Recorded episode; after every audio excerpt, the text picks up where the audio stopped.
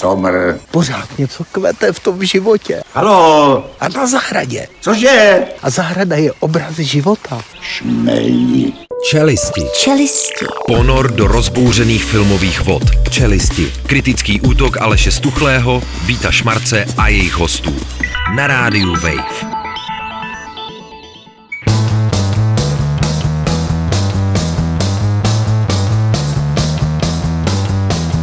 No, vy jste velký poštěvák teda. Poštěvák? Ano.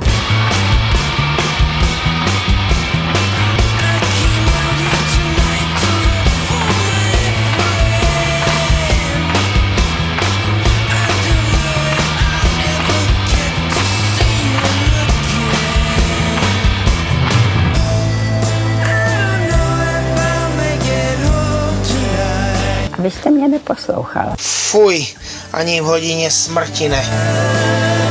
Ani v hodině smrti jsem si nepředstavoval, že tady zase dneska uvítám maminku Tondu Tesaře. Krásný dobrý večer. A samozřejmě Honzo Vejnára. Dobrý večer. No, nazdar, začínají Čelisti, filmový kritický magazín Rádio Chlajb. Tohle byly Porno for Pyros. Jak asi vypadá takový porno pro pyromany? To je hezký název pro kapelu, ne? Ale docela. No mám. Měl jsem vohýnky. Na videokazetě bych si to dal. A měl jsem vohýnek? Měl jsem ten časopis samozřejmě. Vohýnek jsem měl, poslal obrázek jednou, jeho neotiskli, tak jsem to zavrhnul. Takže nemůžeme říct, co to bylo tomu obrázku, ale to nevadí. Začínáme s ohníček, to teda poslal. No. Dneska to budou teda Stodolovy, přátelé, taky zavoláme Vítkovi, ten velký Němec, Petzold, Duna Dvojka, Tichý zahradník, Upgraded a na konci nějaký ten Shogun, Honce přijde. Prý přijde. Nebude to Tomák, doufám. Možná přijde i Shogun. Pivní Shogun, to až tak skál. A rybka Charles Dirkop, nádherný jméno. 7,80, herec známý svému Podraz třeba, to jsem miloval ten. Krásný film, ano. Byl jsem o Vánocích znova asi po 37. Byl jsem na VHS, na krásný VHS. Ano, Sundance Kid a tam hrál postavu, která se jmenuje nějak Fletnou z Kary, placatonosí Kary. No, on měl takový frňák. Masivní teda. Trošičku čmaňa takovej.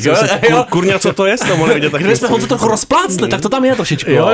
Já nejsem cirkusák, já jsem instruktor. A ty jsi měl připomenout tu Tichou noc? Ano, já jsem chtěl připomenout film Tichá noc, krvavá noc, kde on hraje vraždícího Santa Clause, který inspiruje toho hlavního hrdinu k tomu, aby se taky začal převlíkat za Santa Clause a vraždit lidi. Výborný. Doporučuji. Podle informací dostal teda infarkt. Opatrně. Ať vám neprdne srdce. A rybka Richard Lewis, to má do naší jako jaksi skupiny s tím, že jako všichni máme do to je. My jsme se to museli najít, samozřejmě do to je. Nevadí, 670 zemřel ten americký stand-up komik. Podle informací teda musím říct, že dostal infarkt. Opatrně. Jo, tak... ať vám neprdne srdce. Invazní epidemie úplně tam do. No, já tomu říkám, že bych se chtěl vlastně konečně dostat k tomu seriálu Larry Kročce, což je jeho hlavní jako záležitost a údajně Karel veselý starý mizantrop. No, tuhle tu sérii miluje a myslím, že by mi to taky mohlo bavit, ale nikdy jsem se k tomu nedostal. Karel se jako Honza vyznával ten neurotický sebepodceňující komedie, že jo, no, samozřejmě. Jasně, a já jsem strašně souzním, protože on říkal, nikdy jsem se nenaučil, jak udržet radost v hlavě déle než minutu. Myslím, že Vítek velmi chápe na dálku. Chudák. Rubrika Vzetí démonů 6. Už 6 vydávám venku. No jistě. Mladíci chtějí přespávat tam, kde někdo zemřel. Urny. Pak vydají certifikát, že v domě nestraší. Krásný jména. Sledhavud Bumbračong. A to je docela slušný. To je docela jako dobrý business plán, ne? Tohle to zkoušet. Bumbračong po hlavě těm duchům by mohl dát. Pořádnej. Prostě to velmi pomůže tomu prodeji. Vlastně, když se vydá ten certifikát, že ten dům je safe, že to je jako paranormal passivity takový, tak ten dům se prodá prostě dráž. Já bych chtěl strávit jednu noc u vás v domě. Zemřel tam někdo v poslední době? Já se radši nepátrám po té minulosti toho bytu, ale v Českém rozhlase bychom mohli přespat. Jo, vydám certifikát, ještě dáme certifikát. Kancelář C211. Fuj, rubrika to smrdí, pozor, a to je vlastně rybka. To je vlastně největší rybka dnešního dílu. Hrozí konec slavných sýrů Camembert a Roquefort, vědci hlásí problém, a to se jich plísněmi dokonce. To je samozřejmě zdrcující zpráva, no. Oni upozorňují, že výroba Camemberu by mohla skončit, protože ten Penicílium camemberti, tak ztrácí schopnost podobně jako já se rozmnožovat. Ale bože, já mám smůlu. Pozor, nejen Camemberu, ale i Roquefortu samozřejmě. Oni píšou, že rozmnožení této plísně je velmi složité. V následujících 5 až 10 letech výroba by neměla být ohrožena. A víc se stejně nedožije. 5-10 let jako... Dobrý den. Chci si udělat oběd z toho Camemberu, co strašně smrdí. Ještě smrdí. Tady jsme dneska v tom studiu. Rubrika Real Vopičí had, ale to jsou jména. Nový druh obrovského hada se objevuje, jeho rozměry nemají obdoby. Oznámil to nizozemský biolog a taky televizní moderátor Freek Vonk. Totální freak. Absolutní holandský vyfreakovanec. Já tomu nevěřím, hele, prosím tě. Had měřil zhruba 8 metrů a vážil 200 kg. Honzo, ty tomu věříš? Mimořádně velký kus anakondy. Pozor, velikost hlavy byla na úrovni té lidské. Hrozný hlavy, viděli jste ty hlavy. Ty jsi měl palice jako ty, Tondo. Pořádná anakonda, no. S takovýmhle rozměrem se nedá nikam dolíst. No, poddruh anakondy velké, nevěřím, jeho tloušťka odpovídala automobilové pneumatice, jo. Doufám, že to mistr Oizo natočí, protože tuhle tu gumu. Rád bych to viděl jedovatou. Rubrika Ital nezná ten zázrak, jo. No, italská policie zatkla gang seniorů, konečně. To z naší budoucnosti, no. Stodalo mi trošku. Jednu z loupeží zmařili problémy s prostatou. To je takový prostatický hejst, vlastně, že jako to vlastně skupina 6 mužů, kteří byli zatčeni policií, protože v Římě loupili na poštách, a vlastně to byli 2 sedmdesátníci, dalším dvěma už bylo hodně přes 60. Pomáhali jim taky 2 padesátníci. To mladíci teda. No. Vůdce toho gangu má vlastně na konti přepadení banky v 90kách, to má skoro každý. Taky mám bárek na konci. Strašně zajímavé, že jim pomáhali i nějaký jako zedníci, kteří pomáhali vlastně jaká loupež přestavbou, že vrtali díry do zdí, vlastně odstraňovali překážky. To byli ten nejmladší právě, jo? Ten nejstarší ten lídr gangu Italo David právě v těch 90kách vyloupil nějakou banku a měl to celý jako strašně dobře vymyšlený. Já myslím, že Soderberg by se to mohl chopit nějakým příčině. Stačí na mobil to natočit, bude to pěkný, italský. Pokračování lítostního souboje by to mohlo být. Mám tady titulek týdne, zároveň rubrika v ruce vonohy, Tondo, o co jde, prosím tě? No, Stanislav. Titulek říká, že Stanislav s amputovanými nohami zmizol bez stopy. To snad není pravda. To ani stopu nezanechal. Někdo ho svést? Tady jde o ruce, o nohy. Rubrika čistě tentokrát o nohy. Američan si nechal useknout v obě chodidla, aby dostal peníze od pojišťovny. Velký příběh, trošku si to přidáme. Takže minulý týden se stalo vesnice Willow Springs, nádherný centrální Missouri, tam to samozřejmě milujeme, poručík Tory Thompson, zdravíme ho, a říkal, že prostě vůbec nebylo jako zřejmý, kdo jako mu bezprostředně po tom incidentu nasadil na nohy ty škrtidla. Já jsem tam nebyl. Druhou poražilou věcí byla ta skutečnost, že ty uříznutý chodidla se někde v okolí, jak se nepodařilo najít, Honzo. Kde by se hledal takový chodidla? Mě vlastně hrozně fascinuje, že se jako našli potom později dodatečně se našli zaházený v nějakým kyblíku pneumatikama, což je přijde skvělý. Zase ty pneumatiky. Jestli to byla anakonda, jo, samozřejmě. Takový jako leitmotiv. No, tomu člověku nic teda nevyplatili, hrozilo, že bude do vězení za pojistný podvod, ale jakož nakonec ty peníze nějak nenárokoval, rozmyslel si to, tak se nic nestalo, že zapil do. Mně se líbilo, jak to komentoval ten zkušený poručík, který přišel na to místo činu, říkal: "Už jsem takové nehody viděl a byla by z toho krvavá kaše." Z těch nohod, že by to způsobila ta zemědělská technika, jo. To vůbec jako nevypadalo, jak se vůbec tomu traktoru vlastně dostal, to nevíme taky. Diagnostikovaný paraplegik navíc s nehyblými dolními končetinami, jo. Tady jde o ruce, o nohy. Jo, takže jestli budete chtít si amputovat nohy kvůli prostě vyplacení od peněz od pojišťovny, tak co udělejte tu krvavou kaši. Amputaci měl na sobě nějaký muž z Floridy, jo. Dostal zaplaceno krásně. Co by se tak useknul? Co by se taky jako, co by si voželal tak jako Honzo? Drobný kousek kůže na zádech. Jenom takhle kůže na zádech přebejvá přetejka. To byl prstíček, že by sobě to dal. Ne, jo. Pravou ruku v podstatě nepotřebuju, nepoužívám. Tady jde o ruce, o nohy. Tak se. A navazujeme nádherně dneska, to je plný toto okýnko. Rubrika Ta chodí, ti říkám. Madonna má z ostudy kabát. Faninky na vozíku se zeptala, proč na koncertě nestojí jako všichni ostatní. To musel být nádherný koncert. Ona má jeden průšvih za druhým, že jo, vlastně, že po nedávném incidentu, kdy nemotorný tanečník vyklopil ze židle na podlahu, což jsme taky moc hezky.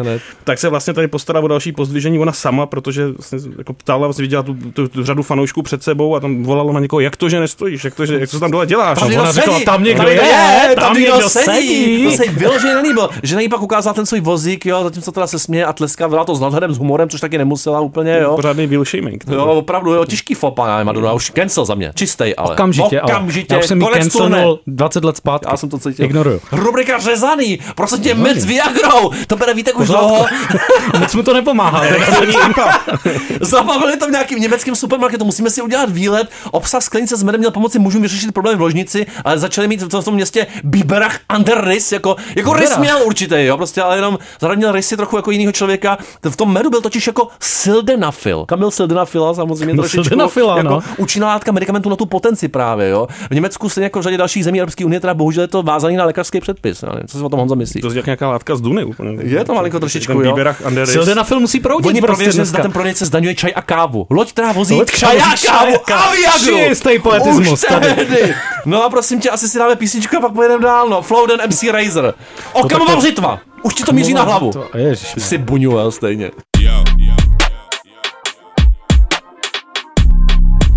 Já ho moc dobře znám. On má kolem sebe samé ninže a všelijaké takové ty kung fu karatisty. Moravskoverty namluvil Meloun. Rise up the ting and then let off. Snap tackle pop like it's Kellogg's. Night in the kitchen I'll gel off. I will not stop till I'm well off. I will not stop till I'm well off. Tak abych řekla, Meloun to nechutná. Ale děkuji, že jsi mi dala tady ten úkol, můžeš mi dát další. Dávám ti další úkol, to připravený je rubrika Blikající světla, prosím tě, makléřka. Tak jako nechutná, jako moc jako Meloun, no. Prohrála v automatech 8 milionů od klientů, líbila si co? Ty Blikající světýlka. To byl krásný dánský film, tady ty Blikající světýlka. Paní Muková, samozřejmě, rozpadla se jí rodina, šli po ní exekutoři, smutný příběh, dokázal jsem u něho stát 12 hodin v kuse, uklidňovalo mě to, bylo mi jedno, jestli něco vyhraju. Přestala jsem úplně vnímat okolí. Teda se takovýto anestetikum, to hledáme všichni, ne? Prostě Honzo, v tom životě. Samozřejmě, ona žila jako do svých 40 let naprosto normálně, to začalo až potom celý. A jako. Tak to je dobrý varování pro nás, pro všechny, samozřejmě. Já už jsem překročil si s manželem, postavil rodinný dům, všechno bylo na nejlepší cestě a pak říkala, pak jsem se ale najednou jako v sobě cítila pocit vyhoření a nechtěla jsem ráno stát do práce, kolikrát jsem ani nevlezla z postele. Tam máme všichni nakročeno.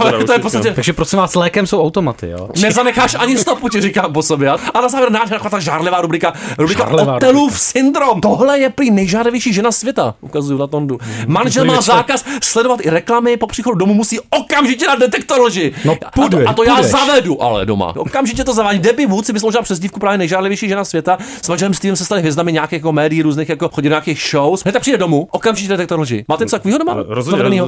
Pravidelně. A to nejen to, že to je jako pravidelná kontrola všech e-mailů, telefonů, bankovní konto. Ono to pak zašlo ještě dál. On říkal, že se asi na žádnou ženu nesmí ani podívat, a to ani v televizi nebo v časopisech. Já myslím, že otázka. To je náročný úkol. Ona říká, nechci, aby si myslel, že jsou sexy ty ženy. No, když jste ve vztahu šťastní, měli byste mít oči jenom pro svého partnera. Podepisu samozřejmě, naprosto čestně to podporuju ten statement. Ale prej ho nic teda nepřiměje, aby vzal nohy na ramena, ona mu taky usekne obě chodidla, myslím.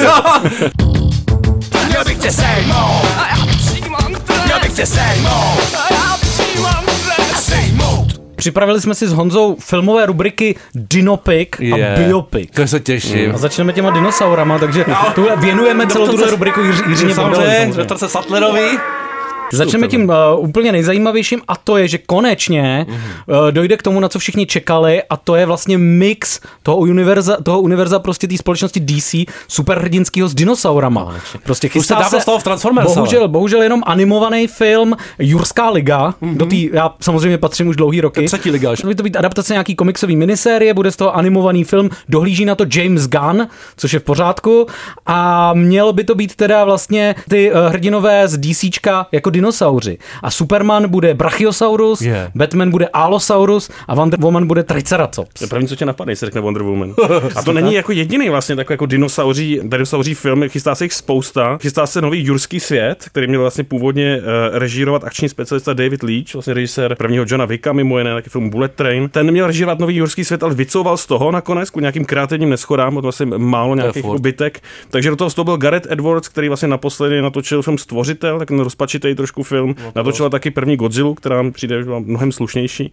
Takže a musí to natočit do konce příštího roku, aby nepropadla licence studiu. To nedá. A já myslel, že přijdou ty dinosauři opravdu. Ale ten musí stihnout. Nejméně pravděpodobný dinosauří film bude od režisera Davida Roberta Mitchella, který natočil film It Follows. Miluju. Máme hodně rádi. Ono horší film Under the Silver Lake. Ale po těch dvou jako takových indie hororech a nějakých jako mystery detektivkách se rozhodl, že vkročí do vod rodinného žánru, rodinného dobrodružství a bude režírovat Anne Hathaway vlastně nějakým novém filmu o dinosaurech, která bude jako podsta Spielbergovským filmům z 80. let. Myslím, bude se to odehrávat v 80. letech, kdy teda nevím, kolik bylo ještě dinosaurů naživo, ale už jen pár. Uvidíme, Spielberg a tak. Každopádně po těch dinopikách tady máme nějaký biopiky. Ano, my jsme minule varovali ty strašný biopiky těch muzikantů, Bee Gees a podobně, co zase se bude dít pro boha. Jo, tak to jsem chtěl připomenout samozřejmě, že Ridley Scott točí film o Bee Gees, což není dobrý nápad úplně.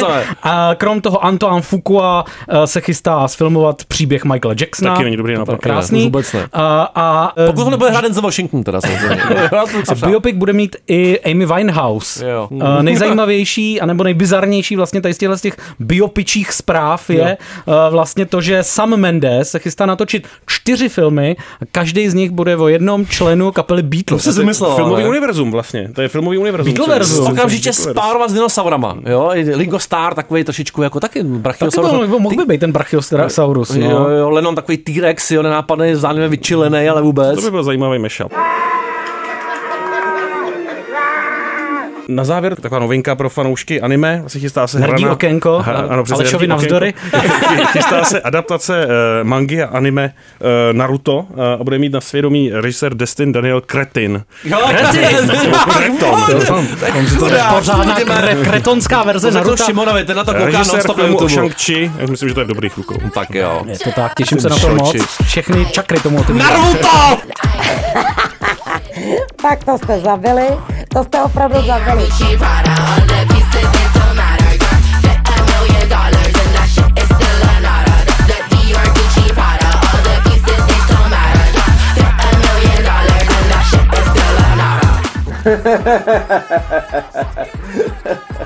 No dobrý, no, ale tak ono to bude, pak ty lidi vyhynou, takže to je v pořádku. Myslíte, jo, že to tak... Ne, v roce 2027 od listopadu do buď listopadu 28, anebo až 31, to se ještě úplně přesně neví, jak to mistryně prostě zvládne vyjednat, ale 72% obyvatelstva zmizí z planety okamžitě. Ani spolu nic nezbyde, kosti nic, zuby nic.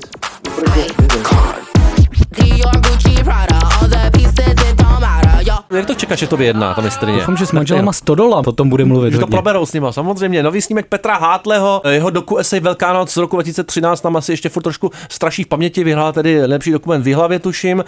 True Crime podcast Pořešovaná taky, ale vlastně v tomhle momentálně docela módním ranku se pohybu toho True Crimeu se pohybujou i Stodolovi, film sledující Danu a Jaroslava, kteří v letech 2001 a 2002 zavraždili, olupili minimálně 8 seniorů. Zase taková ta fascinace nočním světem, noční atmosférou, zaměření nějakou jako nevysvětlitelnost a neuchopitelnost toho zla.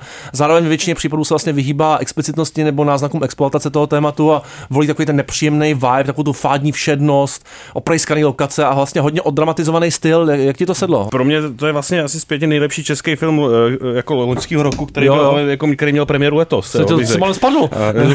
To úplně otřesený. A já vlastně k tomu mám nějaký jako dílčí věci, že mi se to velmi líbilo, ten film. Líbilo se mi vlastně, že tak jako sympaticky česky umaštěný, že se vyhýbá nějakým, jak to řekl, už estetickým kompozicím. A že vlastně, což teda tím pádem nejde vlastně úplně divákovi nebo nějakému jako mainstreamovému publiku naproti, že vlastně nějak jako nezměkčuje nějaký ten svůj apel těma různýma atrakcemi ve stylu jiných true crimeů. Vlastně tak jako voholený na kost, což někdy vlastně si až říkám, že místy by ta psychologie těch dvou postav se dala možná ještě jako prozkoumat trochu víc, ale je vlastně skvělý, jak to drží celou dobu nějakou formu, ze který neuhne a jak je to opravdu důsledně rámovaný tím vztahem těch dvou postav. Jo, je to pravda, je to velmi ironický závěr vlastně. Jo, no jasně, ono to vlastně ignoruje takový ty klasický kriminálkový nebo detektivkový napětí. Jsou tam vlastně pro mě dobrý drobný volby, jako co je vidět, co ne, zvukový design, taky nepříjemný, vlastně takový ty působivý odstřih do toho černého plátna, ticho v těch závěrečných titulcích. Já to vlastně jako nechci přechválit. Některé volby toho filmu můžou být jako lehce pochybný, možná uchopení té hlavní jako hrdinky, stopáž je určitě přemrštěná za mě, lehce doslovný místa ve scénáři, ale na český poměr je to opravdu teda film, jo. Rozhodně. Myslím si, že i ta ústřední dvojice je naprosto skvělá, vlastně Jan Hájek a Lucie Žáčková. No, Lucie Žáčková je teda fenomenální, bych se nebál. Jsi jako tahle extrémně manipulativní sociopatka. Rozumím, myslím, že jako herci jsou oba dva na sebe už vlastně dlouhodobě naladěný, taky spolu jako dlouho hráli, myslím, že spolu nějakou dobu žili a Ostrava Petkovice, v tam cítím. Myslím si, že stejně vlastně jako i režijně mě teda velmi jako dobře působí to, že vlastně ten režisér se dokáže ovládnout a nevyžívat se v nějakých těch scénách, kde je hrozně snadný sklízet nějaký emocionální body, že se dokáže držet jako distancovaně vlastně od začátku do konce, jako pozorovatelsky stranou. Je to vlastně fakt víc než true crime, nějaká psychologická studie toxického vztahu, nějakých vražených impulzů, možná trochu i motivací, i když je to vlastně nevysvětluje, možná máš pravdu, že by to mohlo jít trošku víc deep, je to film o lidech s takovým nějakým vlastním amorálním jako kompasem, hrdinka, která se tak jako zvláštně patologicky ustele v tom pocitu nadvlády a moci, v tomhle to je to vlastně působivý a vlastně ta retorika Petra Hátleho mi připomíná trošku Glazera v té zóně zájmu, takový to jako lidi, naši sousedi, známí, kteří dělají strašné věci, ale měli bychom o těch motivacích a věcech mluvit okolo, protože se musíme snažit to nějakým způsobem pochopit. Nevím, jak moc to pochopíte po tomhletom, jo. Myslím, že to je takový dvojaký statement, ale prostě je to film pozoruhodný. Já teda velmi oceňuji ještě jako zvláště ten set design vlastně v tom filmu, že si myslím, že jak je to vlastně dobovka už, tak celý to působí tak jako velmi autenticky, znamená všechny ty linolea a takový ty jako igelitky a všechny takové ty věci, které známe z reality, ošklivý sedadla v autobusech. To tam mám všechno doma, tohle to víc, čím mluvíš. Přesně, to všechno snímané takovou jako dokumentární optikou, jakože to si myslím, že tomu vlastně velmi prospívá. Takže za nás rozhodně doporučení být s výhradama a s igelitkou na to vyražte. Přesně tak. A za chvilku už zavoláme Vítkovi. To je hrozný Petzold. Tady je Peter Parker 69. Pořád to je ideální poloha, Tondo. Ideální poloha pro mě. Dole dolevu!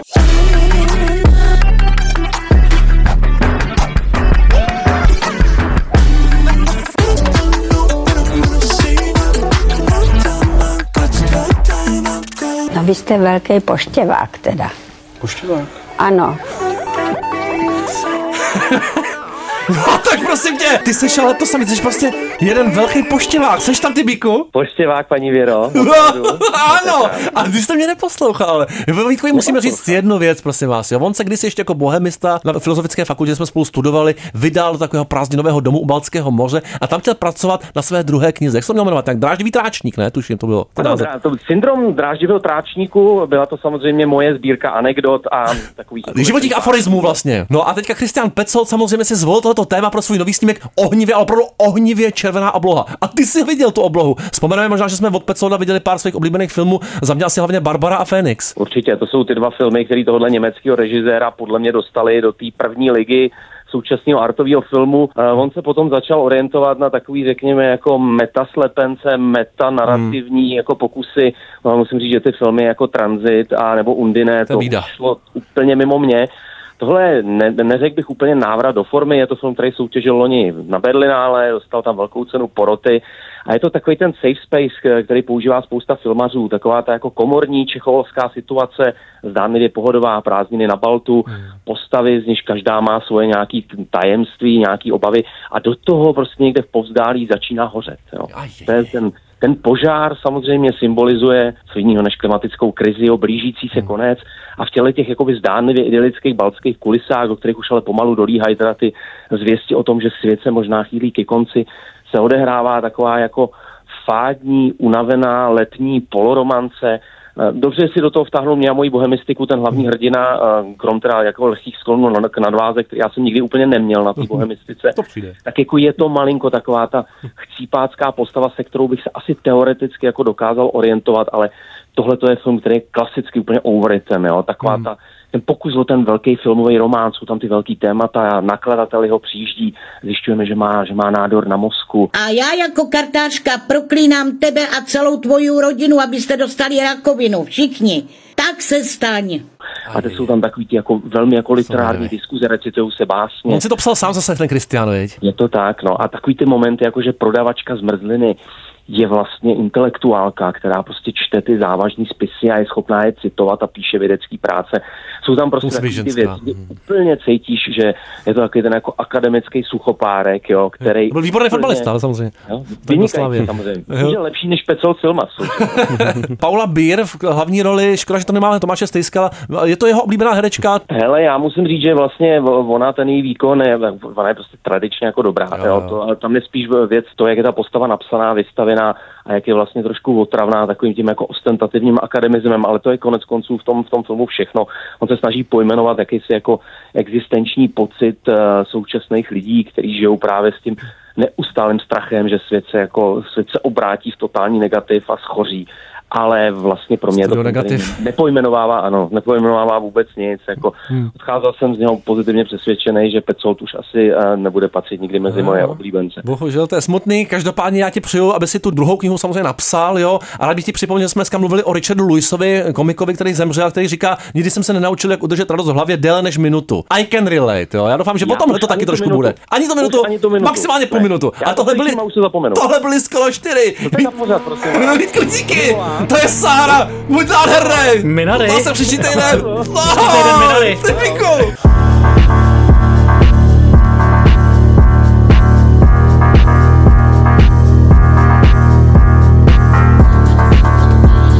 Tak já tady někdy vídám bílou paní, ale jako přírodní bílou paní a ona chodí s malou holčičkou z ruku, jako duchovní paní. Das ist Igor. Das ist slunce, das ist louka. Možná přijde bílá paní s holčičkou. Pomůže nám sluníčko? Je. No, pomůže nám to sluníčko, to vesmírný sluníčko. A taky je spousta sluníčka, ale červená. Takže jsou to zase ty kořeny kouření. A kouření musí proudit. Je to pravda. Navíc člověk při kouření zaměstnal ruce. A za mě to proudilo pěkně. Jak to proudilo v té dvojce? A mně se to líbilo. Já jsem byl spokojen. Jo. Proti tomu prvnímu dílu má to pro tebe stejný jako kvality? Je to docela jiný. A docela mě překvapuje, že vlastně dost lidí tvrdí, že je to lepší než ta jednička. To není. Což si myslím, že je dost problematický, protože oni to jsou spíš jakože taková možná požadavek, aby ta Duna byla spíš jako klasicky vyprávěná jako nějaký hollywoodský drama, který má nějaký začátek, prostředek a konec, a zatímco vlastně v tom prvním díle si myslím, že se ten Villeneuve víc jako opájí vyloženě těma obrazama, že je to taková ta monstrózní epika plná nádherných takových těch jako velkolepých výjevů z těch různých planet, tak tady jsme většinou teda fakt jako v té poušti toho Arakisu, kde se sice taky jako krásně bojuje a je tam jako spousta jako opulentních prostě scén, ale je to klasičtěji vyprávěný, ale nemyslím si, že je to na škodu. Myslím si, že je to vlastně, že to souvisí s tím, že ta druhá polovina té knihy, kterou tady ten film zpracovává, tak si vyžaduje trošku jako jinší přístup než ta první. Rozumím ti, maminko, ale pro mě to přece jenom je horší film proti té jedničce, plný jako paradoxu. Působí to jako nataženě, ale vlastně si myslím, že to mělo být o něco delší, minimálně o 20 minut. Film, který zároveň pro mě jako popírá i potvrzuje tu nesfilmovatelnost té předlohy, to budování světa, taková ta aristokratická jako imponující pomalost už na podruhý pro mě funguje vlastně o něco míň, respektive tentokrát to v těchto hledech není tak působí nebo přesvědčivý. Ta druhá půlka mě působí něčím vlastně uspěchaně dělově. Nevěnuje se tady moc péče nějakému jako detailu, proti té jedničce aspoň větší porce nějakých jako žánrových klišé jsem tam vnímal. Harkojeni jsou takový jako prvoplánoví záporáci na hraně karikatury, Fremeni jsou odstavení do takový lehce statující role, takového pouštního jako křoví. I ta chemie mezi hlavníma hrdinama jako lehce pochybná a především teda ten psychologický jako obrat Paula Atreidese značně jako nevěrohodný, jako na to evidentně nebyl čas, se mi zdá. No, ono je těžký si na to ten čas najít, protože vlastně ta druhá půlka té knihy tak je taky hodně překotná. Jo. Já na tom vlastně hodně oceňuju, že jim se podařilo hodně přehledně, možná dokonce o dost líp než v té samotné předloze, ukázat vlastně, že ten Paul Atreides není jako taková ta klasická mesianistická figura, ale že je to jakoby naopak taková jako kritika tady toho jako fanatismu. Mm-hmm. On je to trošku takovej Lawrence Arábie lomeno život Briana v poušti prostě. Včetně jako některých jako scén, který mám pocit, že na ten život Briana jako konkrétně narážej. A mám pocit, bohužel, no.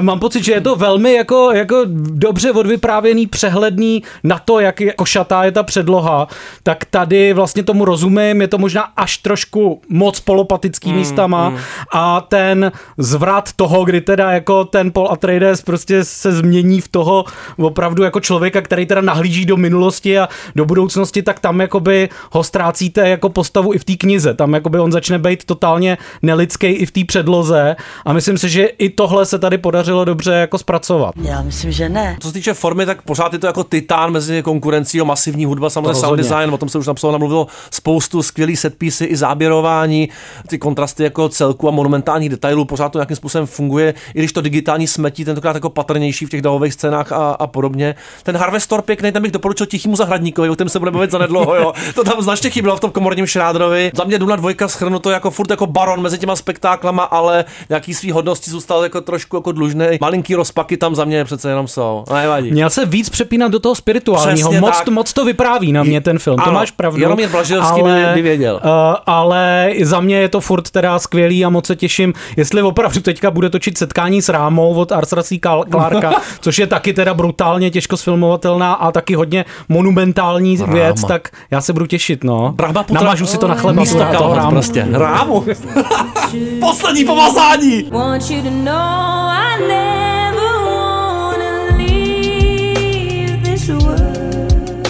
A já jako kartářka proklínám tebe a celou tvoji rodinu, abyste dostali rakovinu. Všichni. Tak se staň.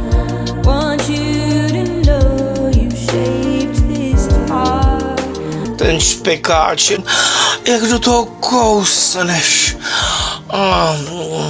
Teď ten špek vytryskne, jak je to šťamňatoučký. Juj! Pořád něco kvete v tom životě a na zahradě. A zahrada je obraz života. Zahrada jako obraz života. V krásně filmu. To skrnul ten Igor je film Paula Schrádera. Zahradník v kostce, je to no. Tady Master Gardener, asi nejslabší ze Schraderovy volný, takový tý Redemption jako trilogie, připomenul geniální film First Reformed a taky velmi povedený Card Counter, tedy Ethan Hawke. Card Counter. Oscar Isaac. Mám. Tady je to samozřejmě Joel Edgerton, ten krásně poprodává, ale pořád je to dál než většina konkurence. Je to triptych filmů, který mají v epicentru nějakého muže solitéra s jako komplikovanou minulostí, jako Honza zapomínám se významně na něj. Takovým tím existenciálním typem traumatu samozřejmě, který směřuje k nějaký formě vykoupení zpravidla skrz jako ženu. Ty jsou naštěstí v tom filmu pojatý trochu výraznějc a komplexnějc, než je občas u Štrádera jako zvykem. Jsou tady samozřejmě ty podobné motivy v těch tří filmů. Hrdina, který si píše v tom asketickém příbytku jaký deník, i formální postupy, takový ten komorní, meditativní jako vibík, často statická kamera, ale pro mě to Schrader ve svý jako nejsubtilnější, nejněžnější poloze vůbec snad. Rozhodně, to já třeba ať sám teda nechám domácí květiny důsledně trpět, takhle jsem to podobně. Popřípalo všechno. Tohle se rozhodně. Líbí se mi právě, jak jsi zmínil, jak mistr vlastně drží tu formu, vlastně tu opravdu ta trilogie z toho leze přes ty interiéry, přes ty hrdiny s nějakou tou jako řekněme tou vojenskou prostě morálkou. On to má v sobě to military ten pol. Přes tu askezi jako určitou, že to je zase taková jako studie charakteru, který on umí vlastně nejen tady v této své trilogii, ale už jako mnohem dřív těma svýma předchozíma filmama i scénářema, který napsal, vys taxikář třeba. A vlastně bych řekl, že ten film pro mě třeba osobně byl stejně dobrý jako ten Card Counter. Rozhodně si myslím, že souhlasím s tím, že First Reformed je úplně nahoře. Líbí se mi, jak vlastně má pod kontrolou ty křesťanský paralely, které jsou sice všude, celá ta zahrada, ve které jsou Garden of Eden, ale vlastně zároveň se tím nenechává nějak jako strhnout. Je to takový jako dokonalé protestantsky strohý, takový přísný kompozice. To kalvinista, no, z kalvinistické rodiny. Tam se projeví ta jeho nějaká afinita prostě k tomu transcendentálnímu stylu, o kterém napsal i knihu, že jo, vlastně jaký on má vztah vlastně k Ozuovi, Bressonovi nebo Dreyerovi. Přijde mi, že ten Joel Edgerton je vlastně vynikající volba, stejně tak jako ten Oscar Isaac v tom Cantontrovi. Že to film, který je vlastně redukovaný opravdu na ty nezbytné scény, že jako velmi úsporný částečně i rozpočtem, že ten film stál asi $4 miliony, což podle mě je méně, než kolik stojí Thorovo kladivo. A dokáže s tím udělat vlastně... Půlka z toho byl ale honorář pro Sigourney Weaver. No, a Tondo, ty si mezi nás zanesl ten pojem ta hortikultura. Hortikultura, no, je to takový deník venkovského zahrádkáře trošku. Té hortikultuře, on se tam hodně věnuje. Za mě je to vlastně taky jako nejslabší díl té trilogie, trošku jak ten Villeneuve, že je to jako špičkový režisér, který ale tady nehraje úplně tu svoji top game možná. A za mě je to vlastně fakt jenom jako, že on zopakoval ten model, který vlastně dělá už od těch 70. let, kdy začínal právě na Taxikářovi nebo na filmech jako Hardcore.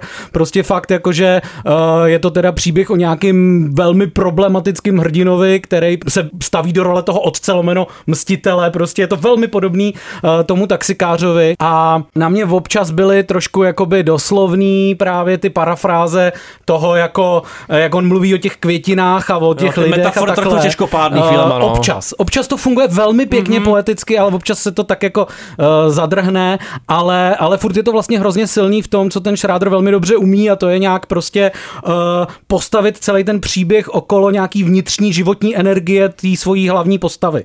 Že jako celý to vlastně dejchá s tím Joelem Edgertonem, s tím jako jeho životním naladěním, a ten film má jako podobný takový jako zádumčivý tempo, takový jako doutnavý, jako i mají ty postavy z celý té předchozí trilogie. Rozhodně tam je nejpůvabnější, doslovná, ale půvabná metafora, že on sobě vlastně nějaký jako napravený neonacista se rozhodne, že se nebude mstít lugrem, ale normální americkou dedickou. Jo, to je samozřejmě mozecká drobnost, takový ten... Vidím šláda, jak se toho směje, paličatě. Vystřelit mozek z hlavy, opakujte po mně. Vystřelit mozek z hlavy. Vystřelit mozek z hlavy. Vystřelit mozek z hlavy. A žádnej svědek. A žádnej svědek. A žádnej svědek. A žádnej svědek. A jeden. Nenávidět, musíte ho nenávidět. On fakt jako paličatě bazíruje na nějaký tý morální ambivalenci i v době takového toho jednotného jako správného diskurzu a narrativu v současnosti, to nevím, to je sympatický. To je sympatický, ale možná si říkám, že oproti tomu Card Counterovi a First Reformed, tak tady trošku ustupuje z takového toho, že on tam vlastně v obou těch předchozích filmech kritizuje opravdu jako problematický jako současnou agendu společenskou, a tady to přece jenom je trochu taková jako tady, trošku takový ten jeho neo-western. Potom relaxovat s tím někde. Vždycky tepe nějaký velmi dobrý film. Vždycky nějaký znepokojení vespo, taková ta netriviální práce s nějakým diváckým očekáváním. Já cením i hrozně hudbu, atmosféru, Dev Hines, možná to znáte jako Blood Orange nebo Lightspeed Champion, výborný. Ta rozkvětlá zahrada, která působí tak jako zvláštně desaturovaně a jako nehostinně, jako jetě vlastně. Sigourney Weaverová, jako zlá paní, prostě přísná. Kalvinistka, prostě největší z celého filmu. Jako bijač, takzvaně opravdu záměrně. Božská postava samozřejmě, přísná, trestající. Jo, vlastně další komplikovaný antihrdina, který ho tak jako nezapomenete, jede si tu hortikulturu, takový to primitivní zahradnictví, to bychom měli se do toho trochu ponořit. Já jako kdybych dělal zahradnictví, tak jedině primitivní. Rozhodně si nějaký film vás natchne pro to zahradnictví, tak je to tenhle ten. Tak je to tenhle. Tady už je DJ Crash, Hamaya, protože za chvilku na nás útočí Čelka Hamaya. Shogun. Čelka Hamaya. Nový japonský pozad na scéně ten borec. Jako my, nevím proč, jako no. Rasový napětí, třídní boje a ještě ten vysoký věkový rozdíl, jo. Jak provokativní je pořád ten Pol. Pořád. A jsme příště. Rupol. To bude tetralogie, ti říkám. A ty budeš hrát hlavní roli. No, on už je mu asi 90 skoro, no. To je bláze. Přehání to. Urakede, nebo Empi Uchi, nebo Gyakutsuki, nebo Maigeri, nebo Yokogeri Kekome, nebo Yokogeri Keake. Kila lubrikáč. A bude ti prdelka svítit. Doufám, že všechny tyhle ty jako techniky se objevují v novém seriálu Shogun. První díl se podíval Honza. Má to zatím docela praise, jak se k tomu stavíš? No, oni to jako přirovnávají vlastně taky jako nový hře o trůny, jako na mnoha serverech, což teda podle mě jako silný statement. Já jsem četl tu předlohu, že to teda dávno, pamatuju si z toho pár věcí, v podstatě jenom, že někdo připluje k japonským ostrovům. No, to dobrý. A jsem teda takový jako rozpačitej z toho, že na jednu stranu to jako velmi, bych řekl, zatím v těch úvodních dílech táhne ta předloha vlastně, že ta story je slušná, ty herecký výkony jsou celkem slušný. Hiroki Sanada, legendární japonský herec, tak klasik. Ten si myslím, že kdykoliv se objeví, tak srdce zaplesá. Ale vlastně celý to jako vizuálně připomíná takový ty hraný dokumenty z kanálu Discovery něčím, že opravdu se tam tlačí na pilu, že když to mají být ty špinaví Evropani, ty námořníci, tak to opravdu vypadá jak nějaký zombie z Pirátů z Karibiku, všichni důsledně zetlelí vlastně, a potom zase naopak, když jsou to ty Japonci, vlastně to čistý krásný Japonsko, tak opravdu to jsou jako dekorace, na kterých neulpívá ani zrnko prachu. A myslím si, že vlastně vyhodit celý make-up department, začít od znova, tak si myslím, že to... Naopak to mělo být. Že by to mělo být trošku naopak, že by to mělo trošičku dělat s citem větším a uvidíme, jak to bude vypadat v těch dalších dílech. Takže jsem takový zdrženlivý. Ale zatím si myslím, že ta story to táhne docela slušně a rozhodně jsem zvědavý na další epizody. A ta hudba, ten Nick Chuba, tomu se stavíš jak? Nick Chuba, to je vnuk toho Čuby slavného. Je to trošku ostravský válka, a ty kus Ross, ale taky. To znal Paul Debrosem, ale. To je někdo z přátel, ne? Dobrá kombinace. You now in tune to this infinite sound and the revolution popping off right now. I make you raise your fist, raise an eyebrow. Dobrý den, chci si udělat oběd z toho camembertu, co strašně smrdí. Ještě smrdí.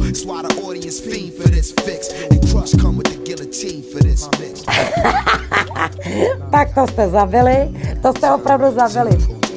DJ Crash a jeho Zen Approach. Ten samozřejmě Tonda praktikuje denně, dennodenně, jak mi to prospívá. No, poslední dobou se mi to moc nedaří, no. Když sleduju filmy jako Upgraded, tak je těžký zůstat v tom zenu. Upgrade pro Tondo, protože jako víme, že byl povýšen, prostě jako nemůžeme říct přesně kam, jako hodnost prostě. To ani já ještě nevím pořádně, ale těším se samozřejmě. Došlo povýšení pochopitelně, což je zároveň teda název takového romkomu, ještě jak se dozvíte, jako na půl romkomu v režii Carlson Youngové. To je herečka, která prostě tohle je její druhotina a předtím natočila hrozně podivnej takový jako horor s Udokýrem, který se jmenuje Blazing World.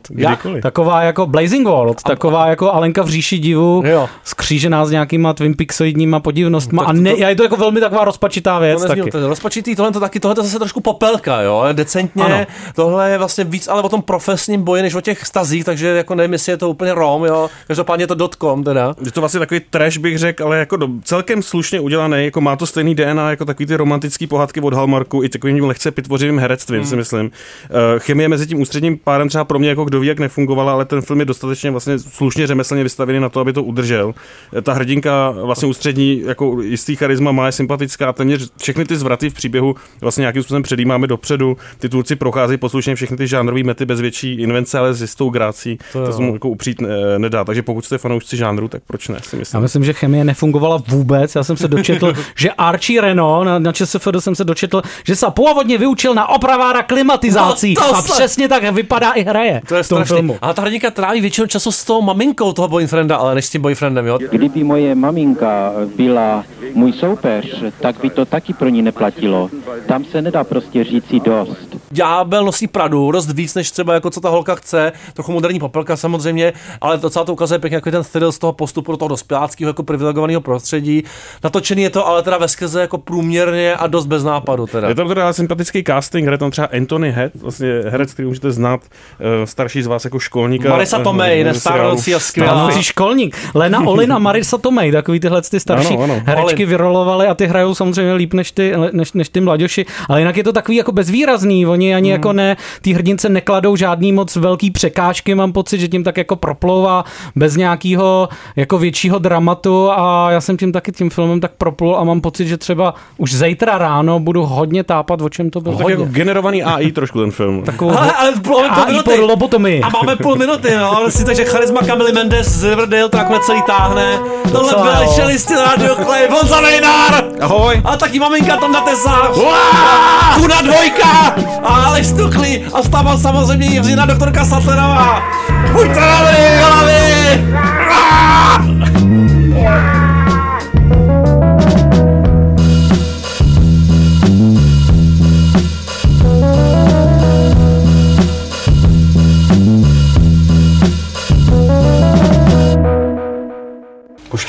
Ano.